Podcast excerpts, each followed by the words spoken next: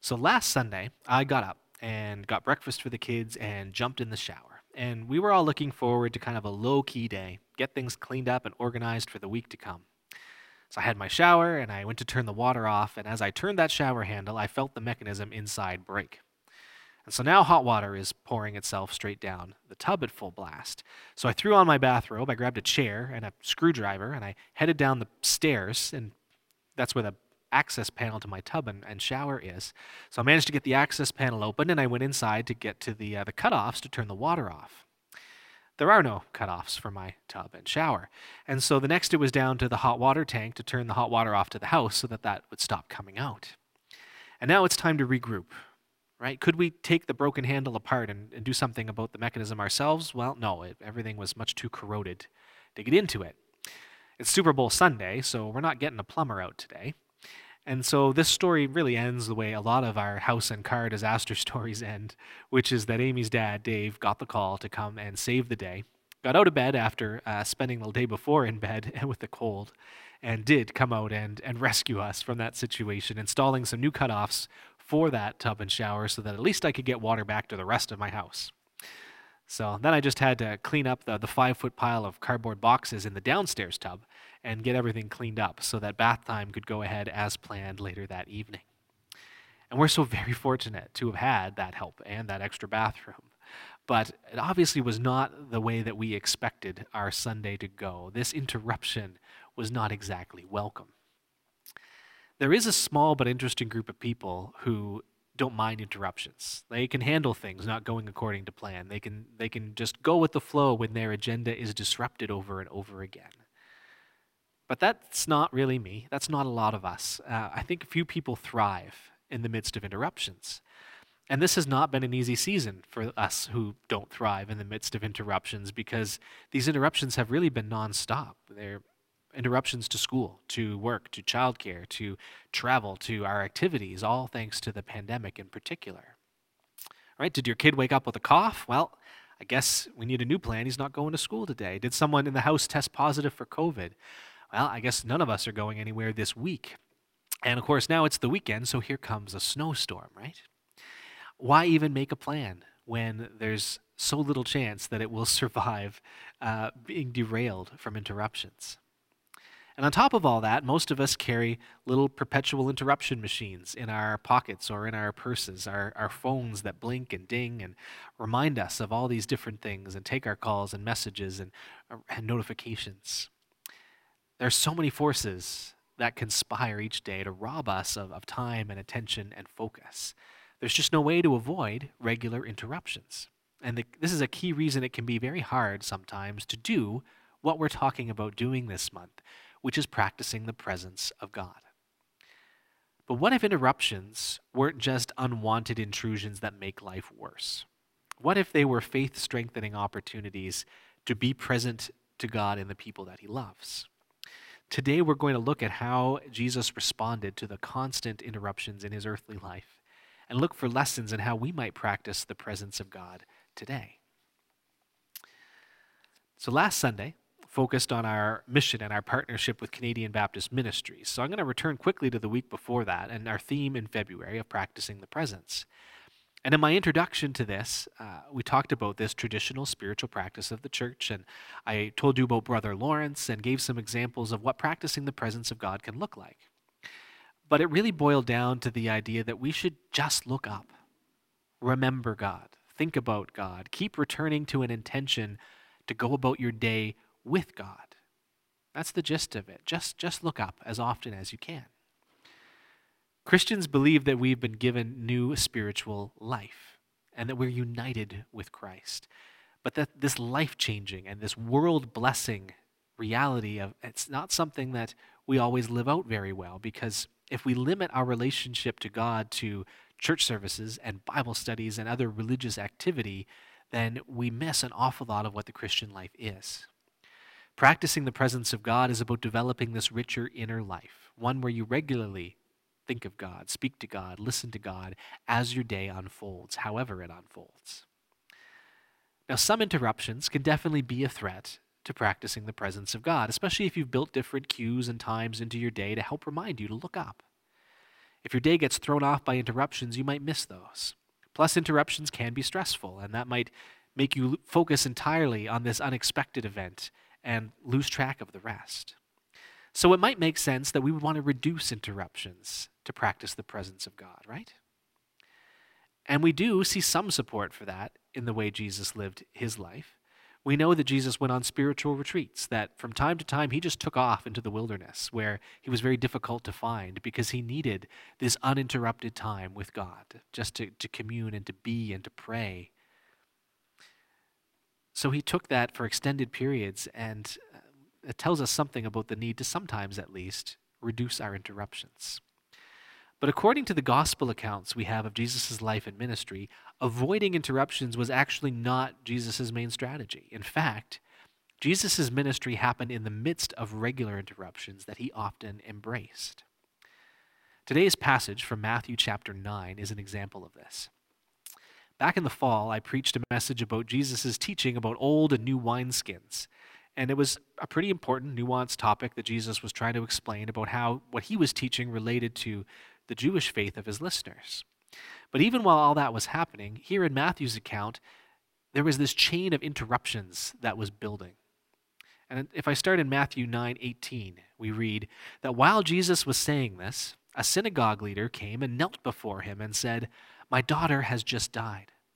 But come and put your hand on her and she will live." And Jesus got up and went with him, and so did his disciples. So Jesus, in, in the middle of explaining some important theology, has this religious official interrupt him. He kneels down in front of Jesus with this plea to do something to help his daughter, who he's actually just learned has died. She was sick when he left home, and he got word before he even reached Jesus that she'd passed away. Think for a moment about the love and desperate faith involved in still interrupting Jesus to ask him to do something. And Jesus got up. He just left with him. He was moved with compassion to just go. But no sooner had Jesus started walking to, to this man Jairus' house that he was interrupted again. Here's verse 20 and 22. Just then, a woman who had been subject to bleeding for 12 years came up behind him and touched the edge of his cloak. She said to herself, If I only touch his cloak, I will be healed. And Jesus turned and saw her. Take heart, my daughter, he said. Your faith has healed you. And the woman was healed at that moment.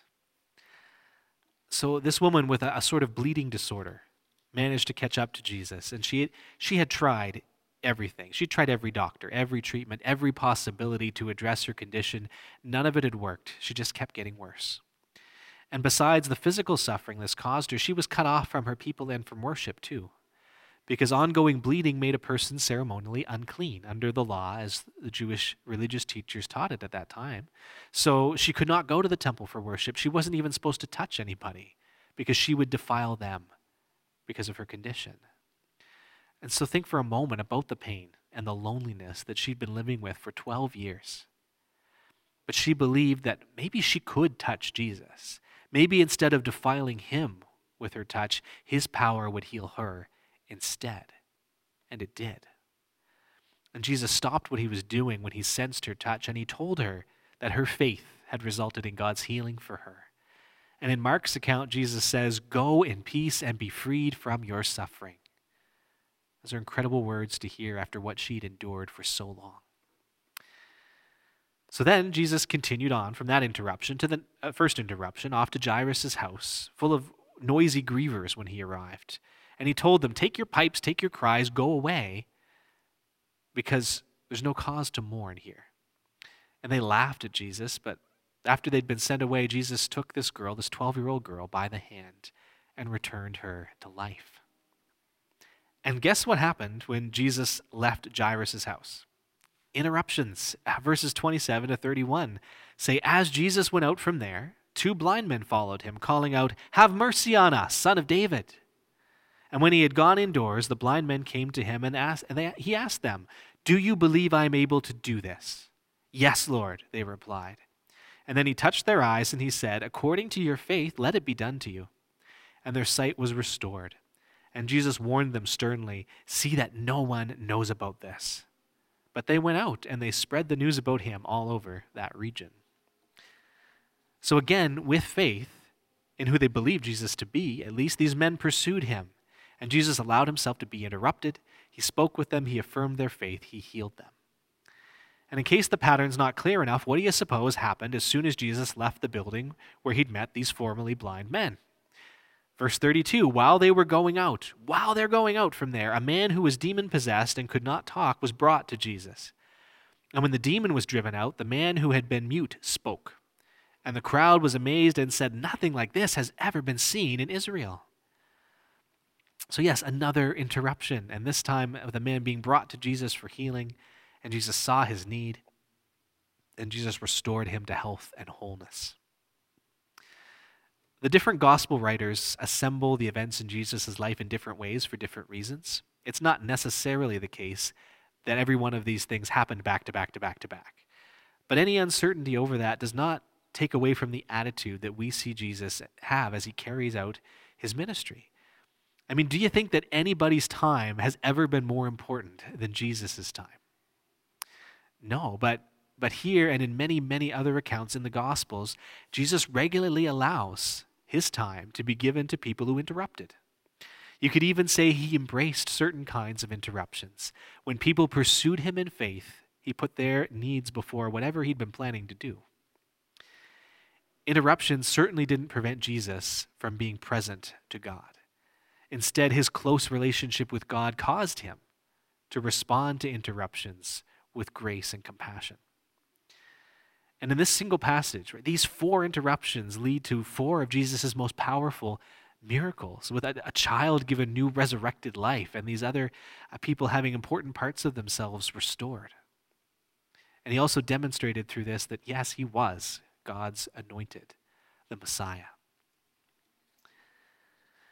So maybe you already have a healthier view of interruptions than this, but I know that I struggle with really almost always seeing interruptions as annoying or negative. Because I have my plan for the day, right? I have my, my agenda, and interruptions just interfere with that. And therefore, they're a problem.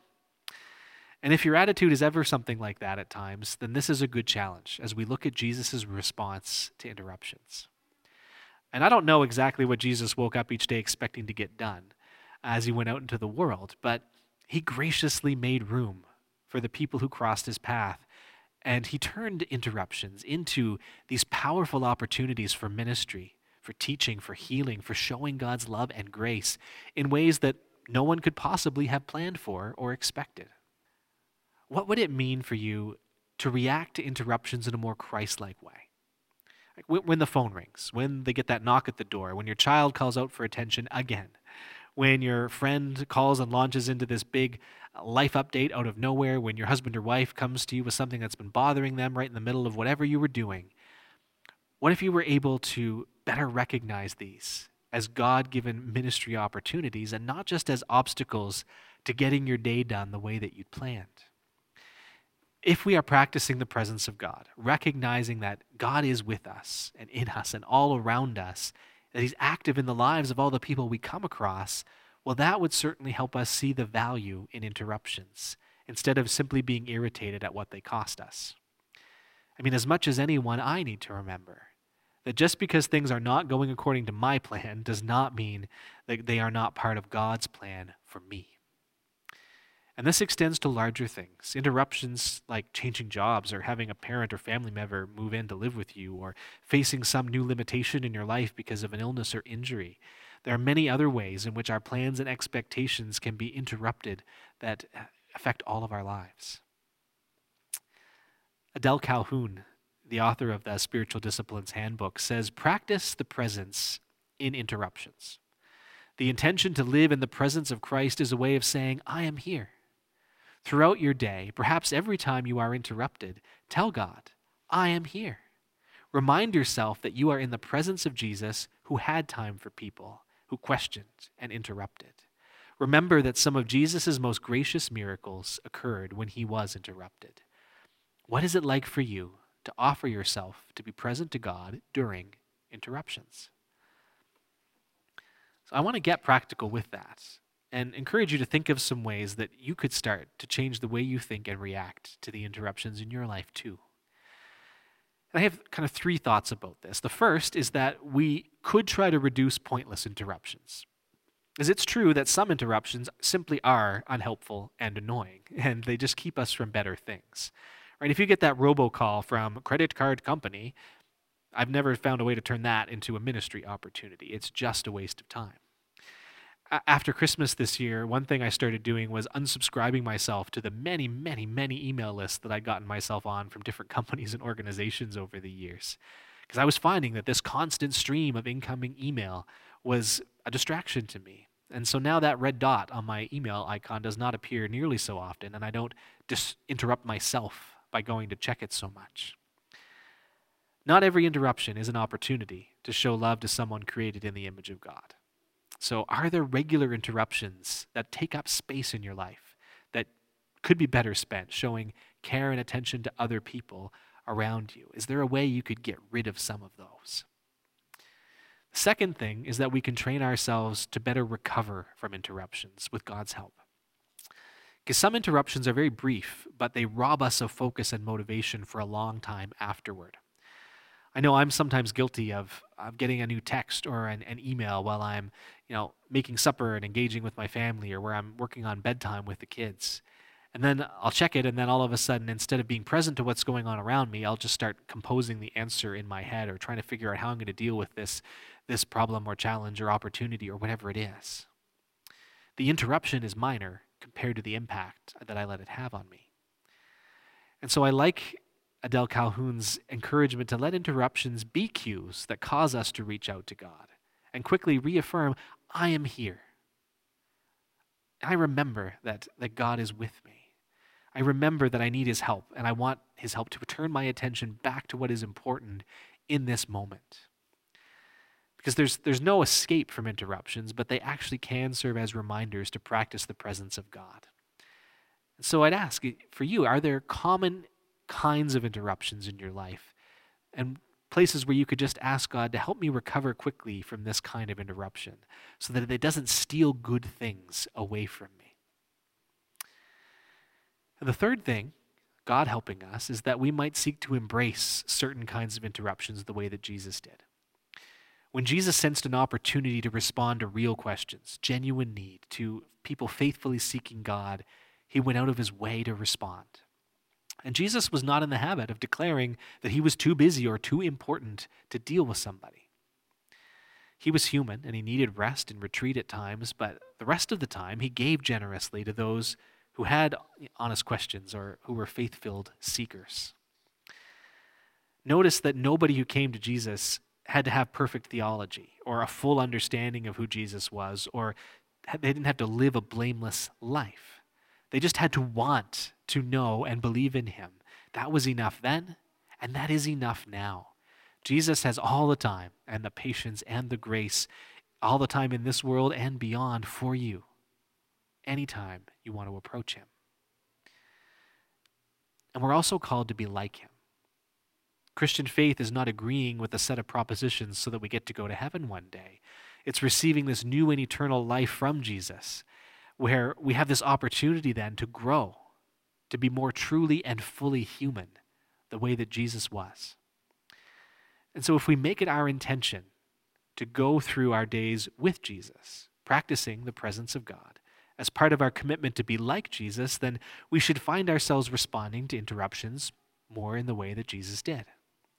And that means training ourselves not simply to groan at the way something might throw off our plans, but, and, uh, but to wonder is there ministry possible through this interruption? It means trying to replace the thought, how quickly can I get out of this, with the thought, how can I show grace to this person? It means looking up, saying to God, I am here and I am making myself available to you through this interruption to do what you will. It's not easy to figure out how to live in this world. The demands on people's time and attention are often enormous. Tired and spaced out people don't tend to thrive in life or grow toward maturity in Christian faith. And you can make a list or you can find a website or you can buy a book to help you better organize your time and your life, and that might be very beneficial for you. But you can't just orchestrate your life in a way that brings you wholeness. The harder you try, the more frustrating the interruptions will be. And this is why practicing the presence of God is an important Christian discipline to learn about and to reflect upon and to put into practice. Because it's done in those tiny moments, in those little reminders, in those flashes of prayer. And so you don't have to reorder your life in order to practice the presence of God. But if you do start to practice the presence of God, well, more than likely it will begin a reordering of your life. Not through a whole bunch of planned changes, but because your inner life will start to develop and shine through into the rest of your life. It will focus you more on what, and especially on who, is most important. God will guide and direct you in ways that you may not even realize. And interruptions may start to become some of the most important and meaningful moments of your day when you give God room to, to work in the unexpected. Jesus turns interruptions into miracles, right? That's, that's a takeaway from Matthew chapter 9. Jesus turns interruptions into miracles. They can be life changing moments for someone if we meet them with unexpected grace and compassion the way that Jesus did in the love of God. My family's praying for a miracle lately. As I was just leaving the house this morning to come film this, Amy was getting her morning interrupted uh, by her friend down the street with a call and an update because her husband is an Army veteran who's been working hard to try to help an extended family of Afghans come to Canada, uh, including the uh, interpreter who worked with him in Afghanistan when Canadian forces were there. Several of his family members also worked as interpreters with the Canadian military, but they were left behind when the, the country so quickly fell to the Taliban. And so since then, they've been holed up in a single apartment, almost 30 people altogether, in this one little apartment because they have to stay underneath the Taliban's radar. It's, it's not safe to be someone who worked with the Canadians. And I don't know where this interruption might lead, but it, it might take a miracle to get the remaining paperwork approved and for them to then find their way safely to an aircraft that can take them back to here. And so just our just our neighbors down the street working through that, and uh, who knows what God will do through that interruption. You're certainly welcome to pray with us that He would work a miracle there. You could also see a miracle in your own life today, tomorrow, next week. You could see the life changing power of God gifted to somebody because of this, through some interruption that you give over to God and respond to in grace. And isn't that something you'd like to see and something you'd like to be part of? So let's keep looking up and seeking God's presence. Wake up tomorrow and tell God, I'm here. And as you go through your day, give Him some of life's little interruptions as a chance to do much more than you thought might be possible. I'd like to close with a, a, prayer from the Apostle Paul to the church in Ephesus, which we find in Ephesians 3 14 to 21. And I thought it hit an awful lot of important points from today. Here we read, For this reason I kneel before the Father, from whom every family in heaven and on earth derives its name. I pray that out of his glorious riches he may strengthen you with power through his Spirit in your inner being, so that Christ may dwell in your hearts through faith and I pray that you, being rooted and established in love, may have power, together with all of the Lord's holy people, to grasp how wide and how long and how high and how deep is the love of Christ, and to know this love that surpasses knowledge, that you may be filled to the measure of all the fullness of God. And now to him who is able to do immeasurably more than all we ask or imagine according to his power at work within us, to him be glory in the church and in Christ Jesus throughout all generations, forever and ever. Amen.